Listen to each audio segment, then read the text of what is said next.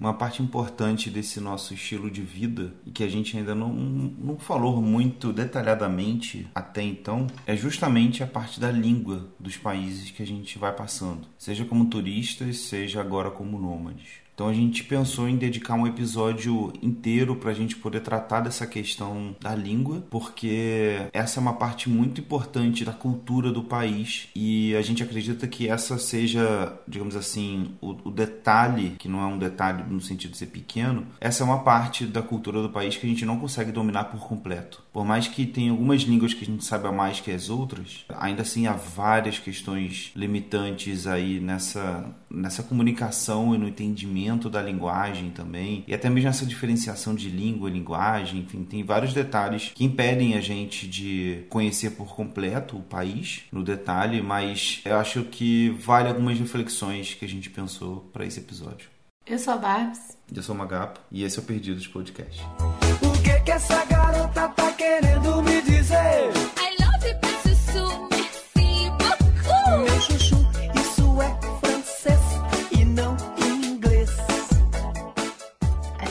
Dividir esse episódio em línguas, em partes, dizendo um pouquinho de cada língua que a gente sabe, barra, aprendeu, barra, conviveu até agora. Tirando o português, né? Que não precisa. Ou precisa, não sei, né? Mas a gente vai começar pelo inglês. Eu não concluí o meu inglês. Desde pequena eu entrei num curso de inglês. Acho que nem me lembro quando foi a primeira aula de inglês que eu tive, mas talvez antes dos 9 anos eu sabia um pouco de inglês. Eu sempre lembro, assim, do inglês na minha vida como eu falando pro meu pai alguma coisa em inglês pra mostrar que eu sei, sabe? Às vezes a gente tinha conversas em inglês. Era isso. Conversas de verdade ou conversas Conversas de verdade, Ah, tá. entre a gente, sabe? Eu lembro muito que a gente ia pro clube e aí do nada eu virava e falava inglês com ele. Porque ele sabia inglês, a minha mãe não sabia. Meu Uhum. pai conseguia manter uma conversa em inglês com alguém, ele- ela não sabia, minha mãe não. Então, e meu irmão também não. Então, eu só praticava com meu pai, basicamente. Mas eu praticava também, por exemplo, quando eu tava no, no sítio da minha família, era uma pousada. Então, eles recebiam gente de todo mundo. E aí, quando eles davam festas e tal, eu tinha gringos de todo mundo. Cara, eu era host do negócio, sabe? tipo, eu com 10 aninhos, às vezes, eu conversava com as pessoas. Adorava. E elas deviam adorar também, porque é muito legal conversar com uma criança em inglês. Né? Sim. Não sei se eu tinha 10 anos, né? Mas eu lembro muito bem disso e que eu ainda era uma criança. Mas assim, eu estudei na escola o normal, né? Que todo mundo normalmente estuda o inglês. Acho que hoje as pessoas têm como escolher entre inglês e espanhol, mas eu fiz os dois. Era obrigada, em todas as escolas que eu estudei, eu era obrigada a estudar inglês e espanhol. Isso, mal ou bem, foi bem pra, foi bom pra mim. E aí eu lembro que eu fiz na escola e aí, tipo, meu pai e minha mãe, sei lá, me botaram no inglês Fiz CAA e fiquei lá, tipo, sei lá, fiquei muito tempo no inglês. Depois eu saí do CCA uma hora, voltei a estudar em outra, outra escola, depois voltei de novo, mas assim, depois que cortou, sabe? Depois que tirou do curso e eu cresci um pouquinho mais, eu não consegui voltar. Porque eu continuei estudando sozinha por conta própria em casa, até porque, né, tipo, cultura norte-americana a gente tem aos montes. Sério, É, filme. exatamente, série, filme. Eu tinha Música. mania de ver TVZ e sem olhar a legenda eu ficava tentando traduzir. Mas assim, era aquela tradução rápida que eu traduzia na minha cabeça e eu tentava ler ali, sabe? Tipo, na legenda ao mesmo tempo. Eu traduzia e tá, vamos ver se é isso mesmo. Eu estudava inglês assim. Comecei a ver, por exemplo, os filmes com legenda em inglês e depois comecei a tirar as legendas. Eu sei que nisso eu vi Clube da Luta umas sete vezes só pra treinar meu inglês. Eu lembro que esse foi o filme pra eu treinar meu inglês. Tem diálogos bons. Pois é, e aí eu, cara, eu lembro que eu não aguentava mais certos diálogos, sabe? Tipo, eu já sabia de cabeça. Então, assim, depois que tiraram, que me tiraram do inglês, eu continuei estudando na escola, continuei estudando por conta própria, e aí quando mais velha me botaram numa, fiz aquela, aquele teste de nivelamento, né? E aí me botaram numa turma, eu já sabia mais que a turma. Aí era um saco, tipo, eu ficava tentando não ser aquela garota inteligente que o tempo inteiro responde tudo e não dá chance pra ninguém responder. Não consegui voltar, mas tudo bem, eu não tenho um, um diploma, não vai me fazer falta, não tem me feito falta hoje, consigo me comunicar. Desde então, assim, eu tinha muito, antes da gente viajar, né, eu tinha muito, antes de eu ir pro, pra fora do Brasil, eu tinha muito essa coisa de, de travar pra falar inglês, porque tem uma certa dificuldade em formar frases, mas acho que desde que a gente começou a viajar bastante, eu tô me soltando mais e aí, tipo, quando eu tenho que conviver com a pessoa, eu vou acabar falando, se eu falar errado ou não, às vezes ou a pessoa me corrige ou você me corrige depois, ou sei lá. O meu contato com o inglês, ele veio um pouco mais tarde do que a maioria das pessoas, e você também. Eu lembro que eu tinha acho que 9 ou 10 anos quando eu comecei a estudar inglês é, fora da escola, né? Que você tinha aquele, aquele nível obrigatório. Durante o ensino fundamental, metade da minha vida eu fui numa escola particular e outra metade num- numa escola pública, numa escola municipal. Engraçado que na história, na escola particular, que foi que onde eu estudei até mais ou menos a quinta série, eu não, não lembro muito da base do inglês. Eu lembro que utilizavam até o, o livro do CCIE, mas eu não lembro de aprender muito, muito assim, não sei. E aí o bizarro foi que eu fui para um colégio municipal depois. Eu fiz a sexta ou oitava série, né? Na época não tinha nona como hoje em dia. E aí nessa época, todos os anos, não importa a série, a professora só ensinava uma coisa, que era o verbo to be. De vez em quando ela botava no passado e botava no futuro. Só que isso para mim, de certa maneira, foi bom, porque eu sabia conjugar verbo e aí com o tempo fui aprendendo vocabulário. E aí como que eu aprendi vocabulário? Jogando videogame. E aí tinham dois jogos que eram muito viciados. Era Resident Evil, que era um jogo de fase que você às vezes tinha que fazer uma pequena investigação e aí os textos eram em inglês e tal. Então eu lembro que eu podia pausar o jogo, eu pesquisava a palavra no dicionário, né? Porque não tinha aplicativo no celular pra, pra gente pesquisar a palavra. Nossa, que antigo isso. É? Hum, peraí, vou dar pausa aqui e vou lá no, No dicionário. dicionário. dicionário de Oxford. Eu lembro que era muito chique esse dicionário. E aí, pra, pra eu pesquisar, e eu consegui identificar as palavras-chave pra poder dizer, tipo, é essa aqui que eu tenho que, ter que olhar. Esse aqui é o nome de um lugar, ou então o nome de um objeto, eu não sei que objeto é esse. E, o, e a parte do verbo, da ação em si, eu já sabia por conta da base da escola. Que é a parte que mais eu tenho dificuldade. Pois é. Pra conjugar qualquer verbo Pois é. passado. Isso pra mim de certa maneira foi bom. Eu sei que o ensino não é muito bom. Eu estudei, como eu falei, nessa época foi foi escola municipal, mas pra mim serviu, sabe? Foi uma base boa. Só que aí depois é que eu fui começar, meus pais influenciados por uma meio que irmã mais nova de consideração da minha mãe, que é professora de inglês, ela falou assim: "Olha, eu consigo desconto pro Pablo como se fosse um membro da minha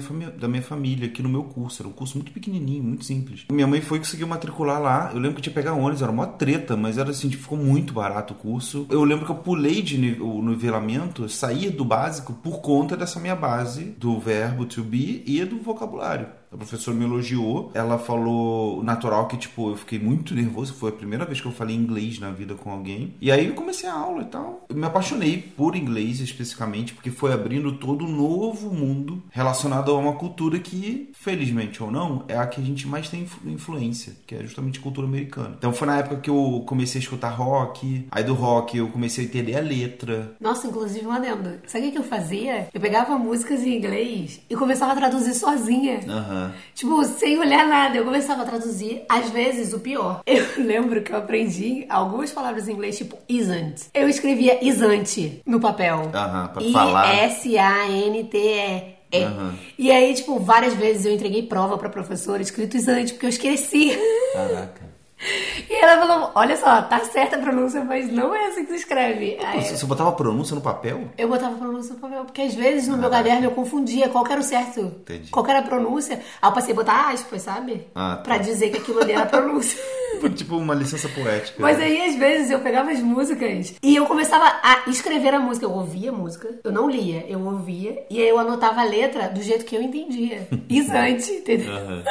Aí eu comecei a estudar muito inglês na época, e aí foi indo. Só que aí fiquei parando e fazendo curso. Assim. Depois eu entrei no ensino médio, aí eu mudei de cidade, né? Eu saí do Rio, fui morar em Seropédica, e aí tinha um curso lá chamado Gators. Lembro até hoje, que era um. Parece o, o jacaré do, da Lacoste, o símbolo, mas faliu, foi comprado. Nesse curso, a aula já era em inglês, todo em inglês. Não tinha uma, uma parte em português. E aí, cara, foi, foi abrindo a cabeça. Depois eu, quando passei no vestibular, eu fui contratado no, no estágio que eu, que eu tava. E aí, com dinheiro do estágio, eu comecei a fazer, com o dinheiro do trabalho agora, né? Eu comecei a fazer curso na cultura inglesa, que foi onde eu me formei. Eu fiquei três anos na cultura inglesa. Então, acho que somando, deve ter dado aí uns cinco, seis anos de estudo.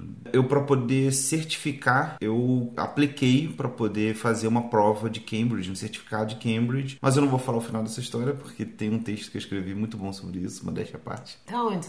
Tá no LinkedIn. A gente vai deixar o, o link aqui na descrição. Que tem uma história legal sobre como que foi na época para poder me organizar, para poder me deixar mais produtivo. A gente vê que muitas pessoas gostam desse assunto de, de organização e produtividade. E acho que esse, esse tema é legal para vocês darem uma lida no artigo e ver como é que foi esse desenvolvimento meu com a língua inglesa. Hoje em dia, isso pode ser polêmico que eu vou falar, mas eu acho que às vezes é mais importante ter um inglês do que ter uma faculdade. Chegar nos Estados Unidos e não conseguir se comunicar. Ah, tá, vim fazer. vim trabalhar aqui. E aí? Uhum. É. Cadê seu É, inglês? exato. Tipo, você não vai falar isso. Não, e oportunidades também, porque muito provavelmente você vai esbarrar com pessoas que falam é, outras línguas, muito mais, sei lá, assim, a gente é do Rio também, a gente não mora, não morava quando criança, sei lá, na Zona Sul. Eu lembro que eu facilmente, quando eu ia pra Zona Sul, eu vi um gringo, assim, era um, é como se eu estivesse em outro país, sabe? Então, dependendo do lugar que você mora, que é um lugar um pouco mais turístico, provavelmente vai ter um trabalho ali naquela área que provavelmente vai ter um contato com um gringo algum momento. Ou então um cara, alguém pedindo informação no meio da rua. Não, tá, nesse caso, assim, ele tá morando ali, ele tá trabalhando ali, ele que se vire pra aprender a língua dele. Não, Mas... que visita também, gringo visita. Não, sim, sim, é. Mas mesmo assim, é, o que a gente mais lê, assim, eu leio muito blogs, sei lá, estrangeiros que falam que visitaram o Brasil. E eu sempre vejo a quantidade de gente reclamando que ninguém sabia falar inglês. Exato. Ninguém. Você chega no McDonald's, a pessoa não sabe falar inglês, sabe? Tipo, não é pré-requisito pra trabalhar no McDonald's saber inglês. Mas deveria ser. É. Tipo, você tá trabalhando num- num- na maior rede de fast food do Brasil. Sei lá se é a maior rede, mas é a maior rede do mundo. Mas, tipo, porra, nem no McDonald's a pessoa sabe falar inglês, sabe? Tipo, o quê? Como assim? Às vezes o gringo pensa, ah, não, vou no McDonald's, deve. deve Ou em casa, inglês. né? É, não, não fala. Então, tipo, eu sempre vejo as pessoas reclamando muito que o brasileiro não sabe falar inglês no Brasil. É bom você ser parte daquela população que pode ajudar um gringo no Brasil, né? E pode se virar, pode ser ajudado fora do, do- de qualquer lugar. ¿Quién me va a entregar sus emociones?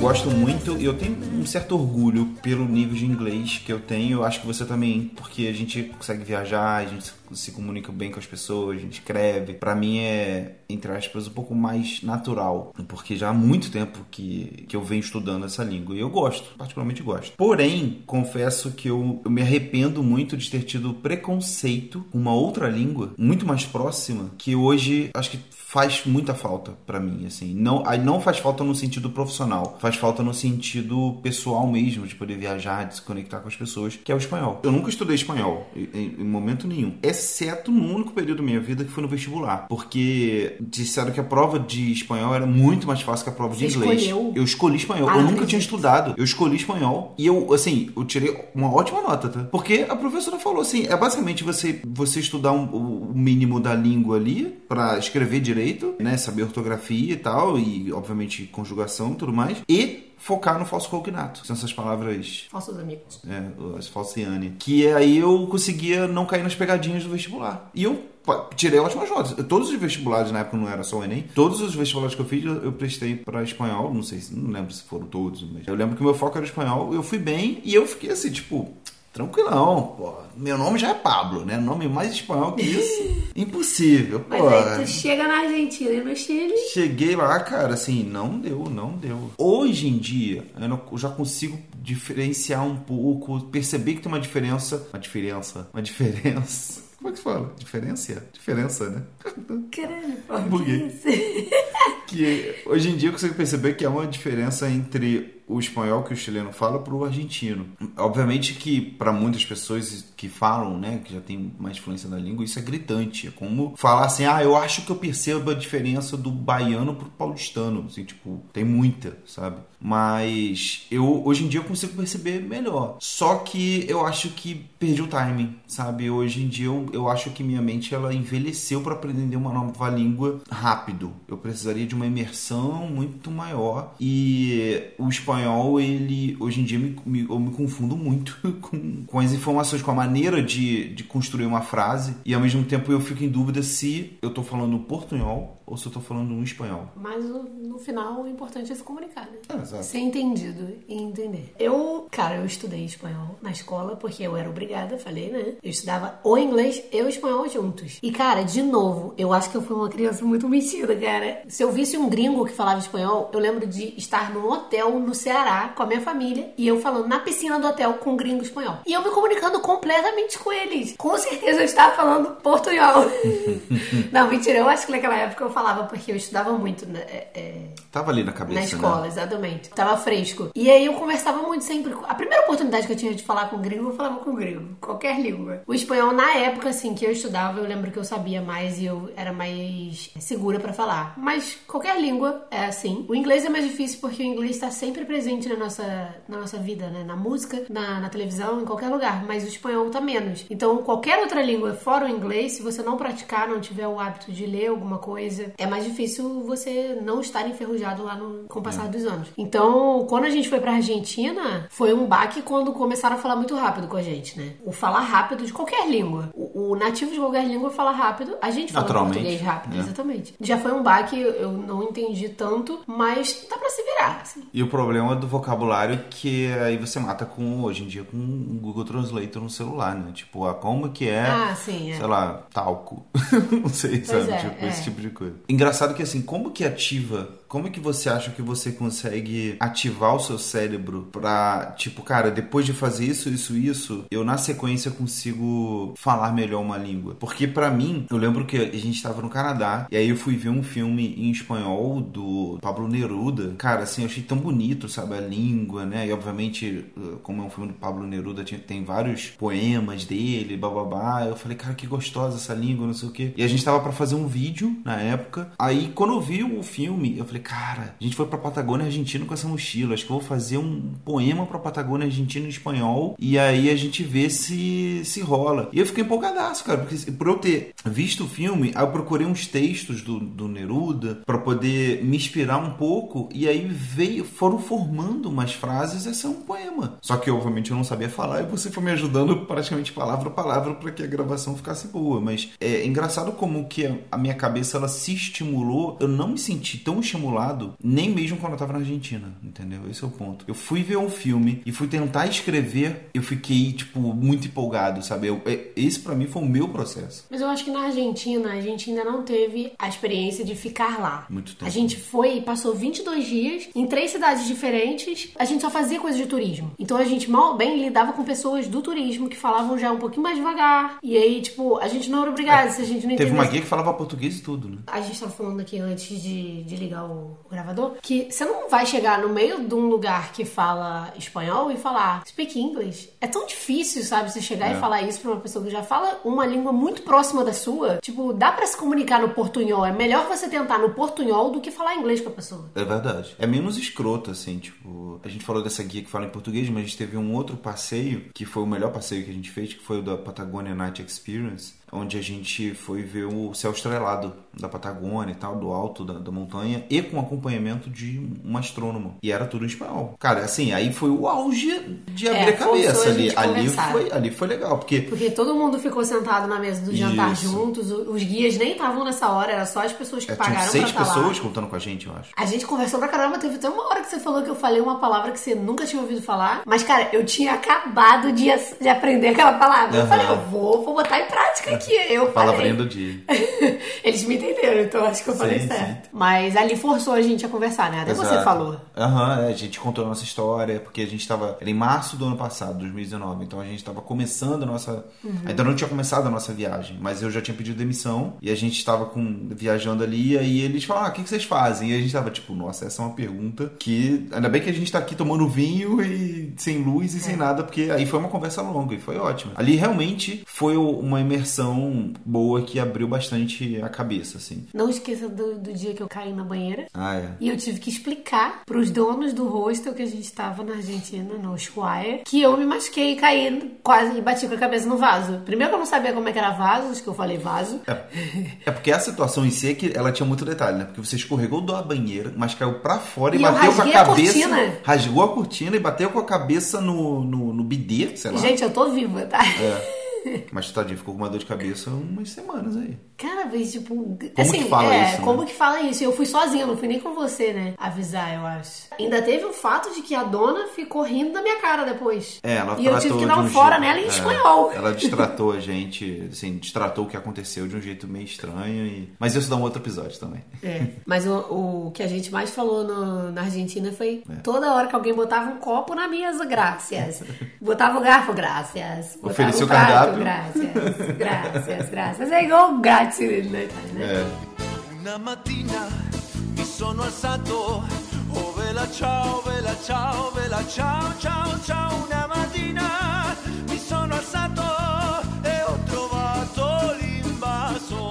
Cara, a Itália foi a língua que a gente mais tentou se preparar, porque a gente já, já tinha comprado. Nossa, super pago. Entramos no Duolingo A de gente tentou. Eu não falei que a gente se preparou, que é um exemplo, que é um case. A gente baixou o Duolingo e é isso, assim, tipo, a gente ficou... Fizemos duas aulas e acabou. Só Exatamente, chegamos na nem Itália achando que chegamos na Itália achando que íamos falar "I ragazzi mande una bella. É, exatamente. não adiantou muita coisa, assim, é, não sei. O Duolingo não valeu muito a pena, não. Não, a Itália, acho que você falou que você tinha preconceito com a língua. Eu tinha muito preconceito com o italiano. Eu eu fazia, na época que eu fazia cursos de língua, eu via as pessoas aprendendo italiano, eu sempre virava e falava: Nossa, que saco, essa língua deve ser um saco. É tão parecida com, com coisa, mas as pessoas falam cantando, que coisa chata. Hoje eu quero ser italiana. E aí eu tinha o preconceito, quebrei totalmente o preconceito, fiquei, amei, tipo, amo essa língua, quero poder estudar mais e poder falar mais. E no caso, estudei. Quando a gente chegou, já em Livorno, eu comecei a estudar muito italiano, né? É, é engraçado que o que você bateu com o italiano, eu me senti um pouco mais próximo do espanhol. Mas no caso do italiano, eu não tentei fazer nada, criar nenhum conteúdo, né, em italiano. De repente, eu consigo, eu vou conseguir me estimular se eu fizer isso, né? Se, sei lá, se eu ler alguns poemas, se eu ouvir algumas músicas. Então, esse é um problema do italiano pra mim. Eu acho a música muito brega. Pra mim, tudo parece uma variação do Renato Russo cantando aquele CD italiano lá que ele tinha, sabe? E aí a diferença um pouco assim, né? O espanhol é uma língua muito falada, obviamente, pelos nossos vizinhos. A própria cultura espanhola, ela tá vindo, ela tem muita força, né? Tem essas novelas, séries, eu não sei de onde que é, tipo Rebelde, é a própria La Casa de Papel mais recentemente. Volta e meia, você, a gente tem algum algum item, alguma coisa da cultura espanhola que tá presente, aí você vê que fica em contato, você ouve, sei lá, entrevista das pessoas, da, da banda, do- dos atores, blá blá blá. Então você tem um contato ali. O italiano não, eu, eu tenho a sensação de que o italiano ele é uma coisa meio que elitizada. É tipo, ah não, a música italiano, então Só é- gente chique aprende italiano. é, eu tenho um, um tio, um desse, que é o tio rico da família, já falecido hoje, que ele chegou a ser desembargador. Ele é um cara foda, assim, tipo, o cara era pobre, estudou. Aí ele ele estudou faculdade de Direito na FRJ em conjunto com a faculdade de Filosofia. E aí ele percebeu que seria muito mais fácil pra ele não estudar os livros em português. Ele estudou, ele aprendeu italiano durante a faculdade pra ler os livros, porque a maior parte da influência, né, do, do, do direito vem da Itália, da base do direito que, que é praticado, sei lá, que é utilizado no Brasil. E aí ele aprendeu italiano pra poder ler os livros italianos. Aí nisso ele aprendeu latim, nisso ele aprendeu inglês e acho que espanhol e, e eu acho que ele arranhava no francês. Então ele era um cara muito culto. Então pra mim eu cresci com essa referência né, do, do tio rico da família que era uma coisa muito culta, sabe? O italiano era, um, era para você ter acesso a escrituras. Eu sempre me distanciei do italiano. Só que hoje em dia eu acho que eu me aproximaria para aprender a cozinhar, porque a base da,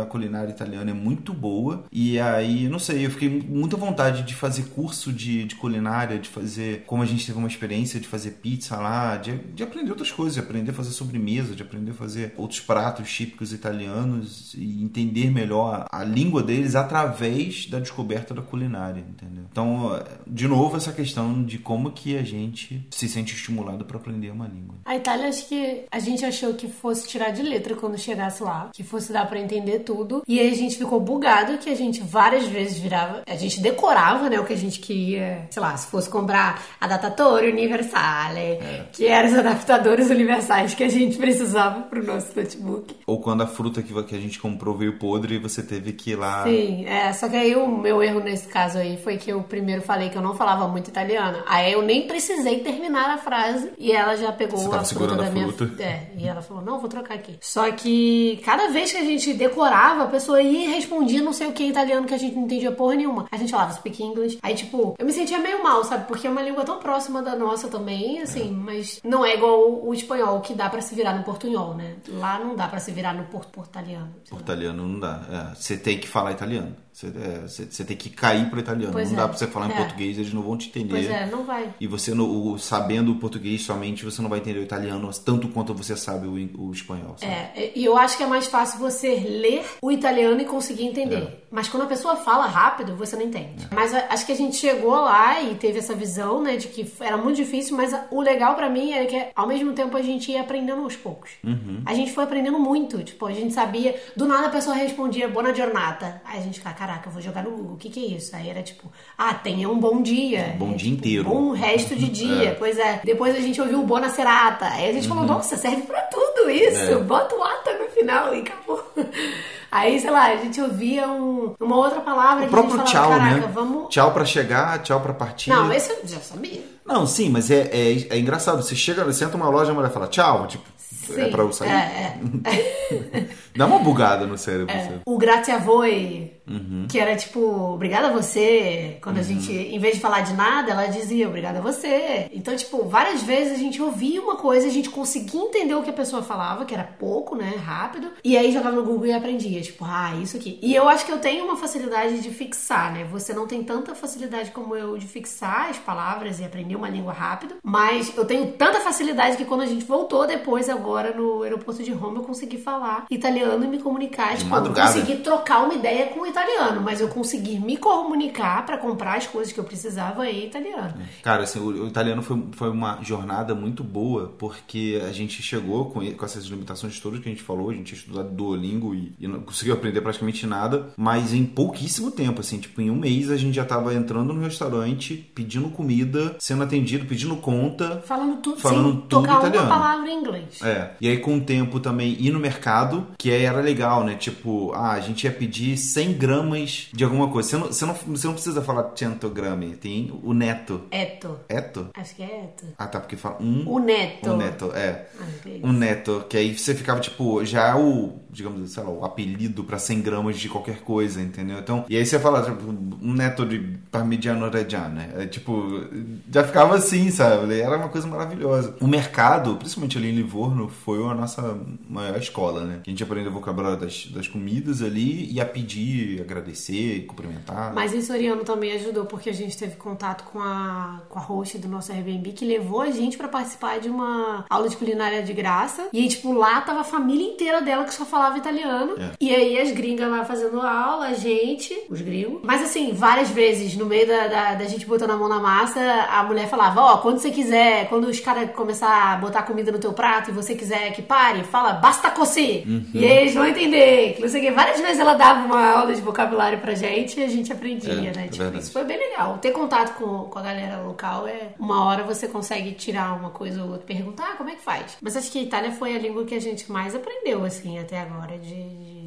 É verdade, verdade. Teve um, um avanço melhor, porque a língua seguinte, o país seguinte que a gente foi, foi Montreal, Canadá. Montreal. Montreal. Fica na, na província de Quebec, a gente já falou disso, você ainda não ouviu, vale muito a pena ouvir nosso, nosso episódio sobre, especificamente sobre como foi morar em Montreal. E na província de Quebec, eles falam uma língua que eles chamam de francês, mas na verdade é o É o Quebecois. Exatamente. Mas foi uma imersão bem mais agressiva, digamos assim, no- nos primeiros dias pra gente, porque eu não falo francês e o francês ele é visualmente e, sei lá, sonoramente muito mais difícil. Acho que das quatro línguas latinas que a gente teve contato, né, nesse último ano, além do português, obviamente, o espanhol na Argentina, o italiano no, na Itália e, e o francês em Montreal, é, só faltou a gente ir pra Romênia, né, que caso vocês não saibam, a Romênia fala uma língua latina também. A gente é, tava num país onde eu fiquei muito na merda por não conseguir, às vezes, entender nada, assim, tipo, da língua, por mais que às vezes ela se aproxime, né? Porque a gente tá aqui na Sérvia, a gente já fala disso, a questão da Sérvia mais pra frente, mas lá no, no, no Canadá eu me senti muito intimidado pelo francês. Eu fiz francês, cara, não sei quanto tempo exatamente.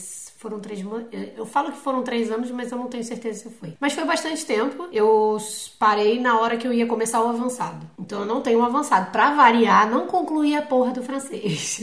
Achei que pela primeira vez ia ter um um certificado de conclusão de curso numa língua. Não tive ainda, talvez, quem sabe um dia. Mas continuei também é, aprendendo sozinha depois de um tempo. Nunca pensei em fazer francês, mas quando eu conheci numa matéria que eu fiz, era uma matéria da faculdade de arquitetura que tinham pessoas francesas. Essa matéria ocorria a cada seis meses, eu acho, uma vez no ano só, no primeiro semestre, eu acho. E aí uma galera da turma da da faculdade lá de Paris vinha pra cá pra fazer essa matéria todo ano. Se tivesse a, a cota pra pra ter alunos suficiente, né, o quórum, e aí acontecia a turma. Hoje em dia acho que a turma acabou, mas cara, foi a aula mais foda que eu já tive na minha faculdade. Tipo, cara, eu, eu fiz amigos, sabe? Tipo, se eu for pra Paris, eu vou entrar em contato com eles. Tinham dois meninos parisienses que ficaram no meu grupo, e aí, cara, eu virei super amiga deles e eu não sabia falar uma palavra. E aí, nessa, nessa essa, inclusive, foi a primeira vez que eu senti que eu falava melhor inglês do que alguém. Foi na vez que eu conversava inglês com eles. Então eu não tinha medo, sabe, de falar inglês, porque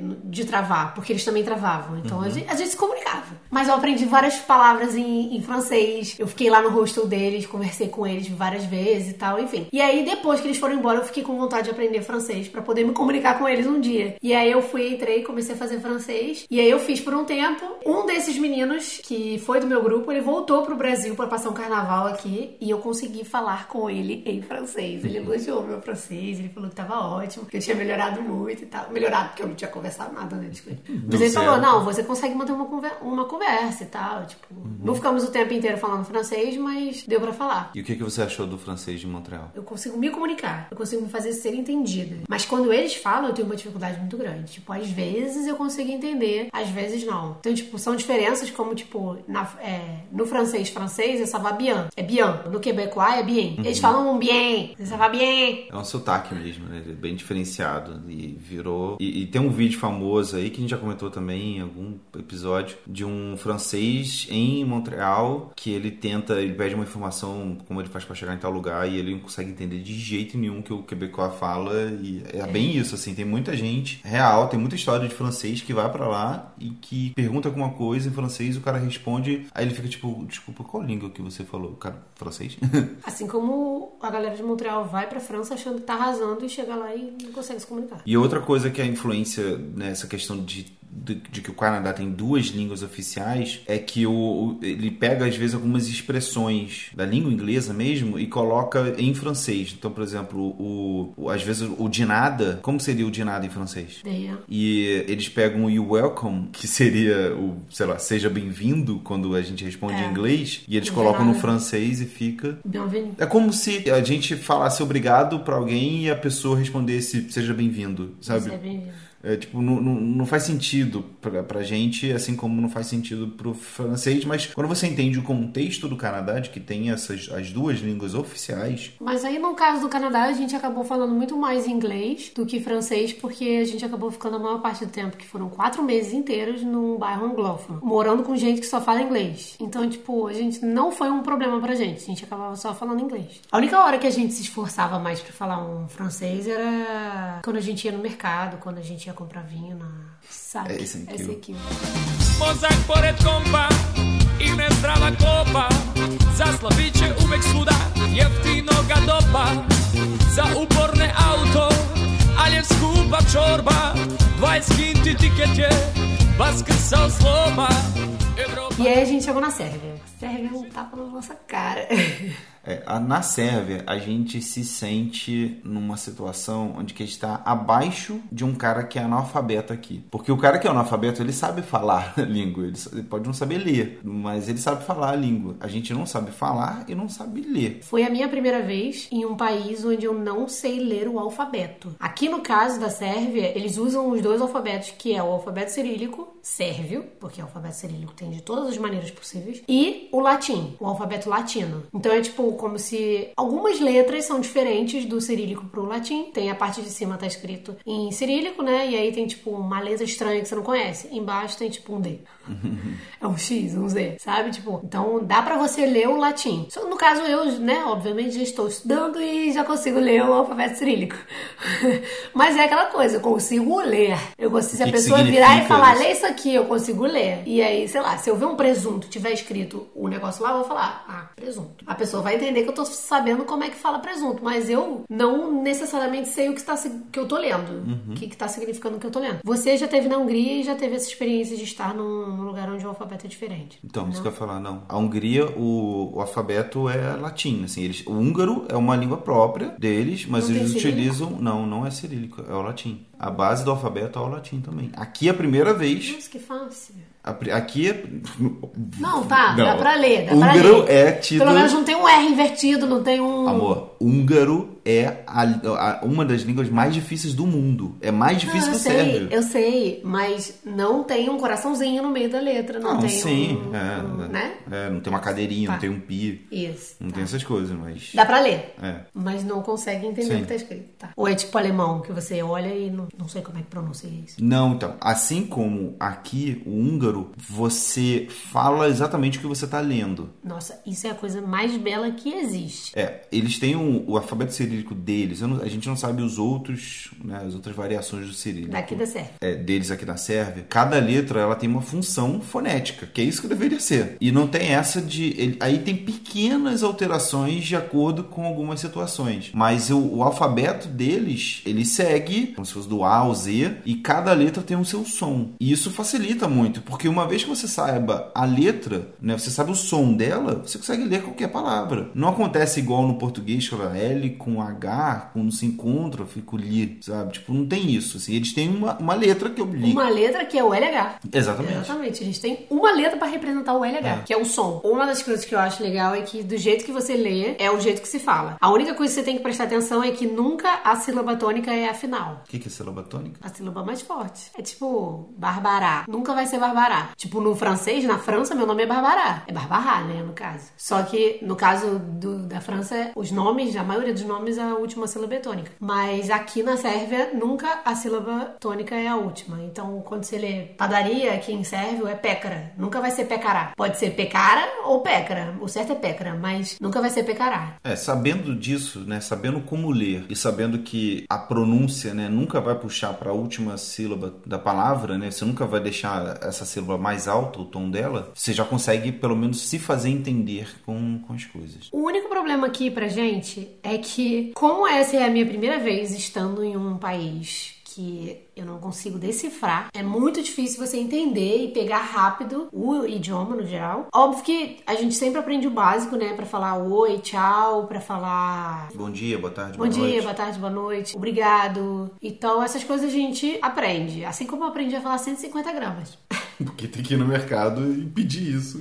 E decorei os números também, né? Mas, sei lá, cara, eu me sinto, do jeito que você falou, uma analfabeta. Eu não, não me sinto tão bem a- num país assim. Tipo, eu, eu tô gostando de estar aqui e tal, mas eu me sinto travada demais. É como se eu não soubesse nada de inglês. Pensa, você tá nos Estados Unidos e não soubesse nada de inglês. Beleza, você pode se virar no portunhol com algumas pessoas, porque muita gente em Nova York, pelo menos, fala espanhol, né? Não, o espanhol nos Estados Unidos está quase virando uma, uma segunda língua oficial. Cara, aqui eu tô me sentindo muito travada. É, assim, tem situações como, por exemplo, alguém te pergunta, que, alguém te esbarra na rua, né? E, E tipo, pergunta e pergunta, coisa. ah, pra onde fica tal rua? E você, Não tipo. consigo entender absolutamente nada. Se fosse no italiano, talvez eu entendesse rua. É, exatamente. é. Inclusive, assim, pra vocês terem uma ideia, praça aqui, eu não sei direito como é que fala. Só- É, que é TRG. Trug, trug. Acho que é isso, né? É, é tipo, então, praça é isso, TRG. Parece que é- é uma sigla, é, né? parece que é diminutivo, TRG ponto. Não, é isso, isso é praça. Ou trige, né? Não sei. Mas acho que é trigo. Não tem nada, não tem uma vogal, não tem uma letra, uma consoante que faça cara de vogal como, sei lá, o Y em outras situações. Não tem, ou J aqui, né, que é muito famoso. Mas a gente teve uma experiência essa semana na, gravação do podcast que a gente escolheu ir numa peça de teatro. Que a gente queria ter uma experiência de, de teatro e tal, não sei o quê. Até tinha opções de, de ópera, só que uma peça que chamou mais a minha atenção, que é o, o Espião dos Balcãs. Ou, não, o Espião Balkan. Que eu pensei, ah, deve ser meio que um, um- um clima de 007, sei lá. Vamos nesse aqui que eu gosto desse assunto. Só que era uma peça mesmo, de um, um palco que não mudava, era sempre no mesmo lugar, sempre numa cozinha, com muito diálogo e um tom de comédia. A gente não entendeu nada, assim. Tipo, Não. ah, teve uma hora que Bárbara falou, ah, a música, a mulher sempre canta muito sobre, fala sobre Belgrado. Teve uma hora que a- uma personagem foi no mercado e quando voltou ela ficou falando do preço, que aí o preço a gente já, já ficou ligado que ela tava falando que tudo custava o mesmo preço. Tudo, não sei o que lá, 150, não sei o que, 150, sabe? Mas de resto a gente não conseguiu entender uma piada, a gente não conseguiu entender nada. Não, é, a gente devia ter escolhido um musical, que acho que a gente entenderia mais o contexto das pessoas se mexendo do palco. Ou no mínimo eu estaria curtindo a música, né? Tipo, é, É. isso. Não tem muita variação. A gente também teve uma outra experiência que foi do nada a gente encontrar com três pessoas locais, três caras locais, garotos, né? Locais daqui, saindo de um bar com dois amigos brasileiros que estavam por aqui. E eles chamaram a gente pra ir pra um bar e começamos a conversar e tal. E tipo, cara, assim, eles eram jovens, entre 21 e 25 anos, né? E a gente conseguiu conversar tudo em inglês. Eles explicaram uma coisa ou outra pra gente, né? Tipo, ah, a gente virou e perguntou várias coisas pra eles. Ah, como é que fala isso mesmo? Porque a gente tem dificuldade de entender direito quando falam. Aí uma coisa ou outra a gente aprendeu com eles, mas cara, tipo, aqui todo mundo fala inglês. Os jovens, né? Não é todo mundo. Você chega no mercado e acha que vai falar inglês, não vai. Várias vezes as pessoas abordam a gente. Hoje mesmo no mercado, alguém falou alguma coisa em sérvio com a gente, a gente virou e falou sorry. Pô, às vezes eu falo até o, o sorry em sérvio. Mas dessa vez eu fiquei, tipo, cara de babaca e falei sorry. E aí, tipo, ela virou, oh, sorry. E não E não continuou, nada. tipo, várias vezes as pessoas abordam a gente na rua achando que a gente fala e a gente pede desculpa, a pessoa desiste de, de perguntar. Tipo, não sei porquê, mas até no- pessoas novas, né? Mas a gente já sabia que a maior parte das pessoas aqui jovem fala bem o inglês. E fala bem mesmo, fala melhor que a gente, às vezes, algumas pessoas. Mas uma das coisas que a gente perguntou essa, esses meninos foi que por que que eles mudam a porra do nome das pessoas? Ah, é. É, Não é que ele muda pra botar no alfabeto cirílico. Isso é até fofinho, a gente fez também e tal. Eles mudam no alfabeto latino o nome da, da, da- pessoa como tá escrito. Tipo, o Bear Grylls lá, o cara do a, a Prova de Tudo. Qual é que é o nome do programa dele? Sei lá. Aquele cara da, que se joga na, na floresta e tenta sobreviver lá da Discovery. O nome dele, como é que é? Aqui? Baron Grilson. Bero Grilson. Tipo, escrito assim, Bero Grilson. Cara, tipo, já é o nome dele. Por que, que você tá mudando o nome do cara? Não, não faz sentido nenhum. O Jim Carrey. a gente Carrey tá. Foi o Sonic? É o Sonic. O nome do filme Sonic aqui no cinema é Sonikov. Já começa. Já começa assim. E aí vo- você vê lá o Jim Carrey no nome, tá tipo Jim D-Z-I-N. Carey, sei lá, não sei como é que tava escrito. Mas, cara, tipo, eles mudam o nome, pra quê? Aí, tipo, a gente foi perguntar isso pra eles, eles falaram, não, isso aí eu não concordo, muito estranho, porque deveria ser como se fala, mas ainda assim não é como se fala. Exato, Alguns é. nomes, tipo, ninguém fala Baron Grilson. Exato, pois é, não faz, não faz sentido, assim. Ele não soa certo, é, não é uma transcrição que agrega valor, isso só pode confundir. Não entendemos ainda uma justificativa. Se alguém que estiver ouvindo e tiver contato com, com a cultura sérvia, com, enfim, com a língua, e souber a explicação por que, que eles mudam o nome da pessoa, explicação. Aí, por favor, deixe o seu comentário. É, mas voltando, assim, eu me sinto muito travada. E isso impede a gente de ter várias experiências aqui, de, de se sentir livres, de, tipo, eu fico com medo de andar na rua sozinha e ir num café e, tipo, ter que falar inglês, sabe? Eu não queria ter que falar inglês, eu queria poder falar a língua deles, mas, tipo, não tô falando. Então isso trava muito. Eu não sei se a gente conseguiria, mesmo ficando mais tempo aqui, fazer amigos aqui. Só falando inglês. É. E aos poucos teria que morar muito tempo. Eu li um blog, achei um blog de um americano que veio morar aqui, em Belgrado, que ele tá há seis anos aqui e só agora ele está se sentindo confiante de falar sérvio na rua. Caraca.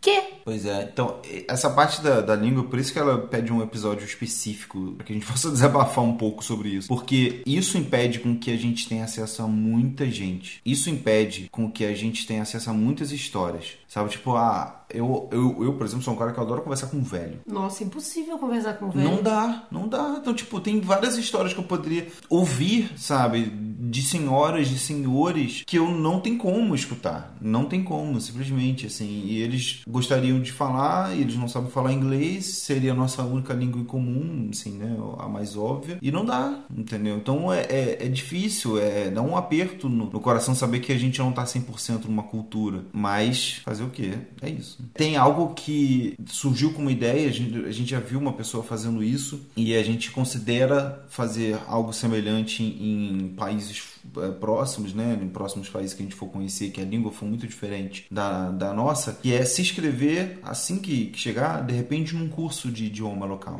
Isso facilita também, de repente, para conseguir um vi- visto mais longo, né? Se você já estiver indo para poder fazer esse curso. Porque, pô, imagina, por exemplo, alemão, que é uma língua que você ama e você quer, tem muita vontade de fazer. E eu fiquei muito empolgado por conta de séries também, sabe? De, de aprender alemão. Se a gente já for para Alemanha com um cursinho já em mente, ah, não, vamos fazer um cursinho ali, sei lá, três vezes a semana, acho que é meio normal. E a gente já começa a ter um contato melhor com a língua. Se passar ali três meses, cara, em três meses estudando alemão três vezes no, no dia, vivendo, indo no mercado, sabe? É, perguntando coisa, em bar, restaurante, blá blá blá. A gente conseguir ter um, um contato legal com a língua, pode ser que a gente tenha um. seja nossa terceira língua, sabe?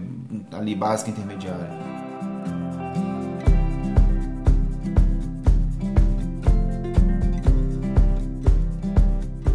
Então esse foi o nosso desabafo sobre como é não saber, como é saber pouco as línguas dos países e também como que vale a pena ter um pouco mais de preocupação com isso. Seja você como turista, seja você como um nômade, vale muito a pena dedicar algumas horas do dia aí para poder aprender um pouco da língua local e se puder, obviamente, se matricular em cursos, se puder, sei lá, assistir vídeos no YouTube, faça isso porque pode facilitar bastante a, a- a sua vida e não só pra, por facilitar, mas para você poder conhecer mais pessoas. Uma dica assim que pode mudar a sua vida, que eu achava que era uma parada óbvia, mas que ouvindo alguns podcasts eu percebi que algumas pessoas realmente não acham isso óbvio pra elas e lendo alguns blogs e tal, é você sempre que chegar num lugar aprender o básico, saber se comunicar e é respeitoso, é sinal de respeito pro, pros locais, você chegar e a primeira coisa que você falar com ele ser na língua local dele. É respeitoso, você pode virar e falar um buongiorno, speak English.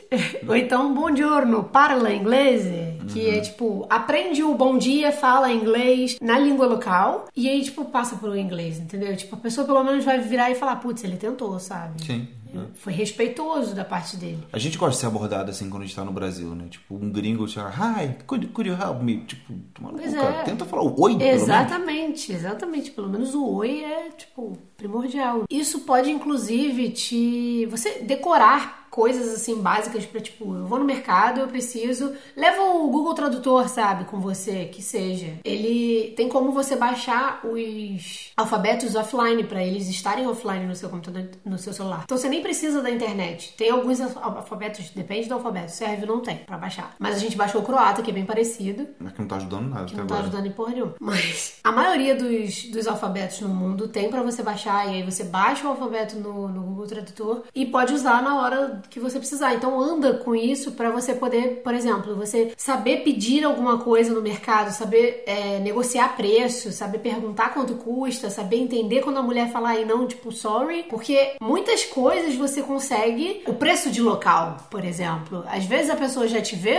falando inglês, ela vai te cobrar o preço pra turista. Então, tipo, às vezes é bom você, você saber pra até fugir de, de armadilhas pra turistas, pega turistas mesmo. Então, eu achava que era óbvio, mas não é tão óbvio. Então, fica a dica, aprenda pelo menos o básico pra se comunicar com uma pessoa pra poder fugir de certas armadilhas e ser respeitoso.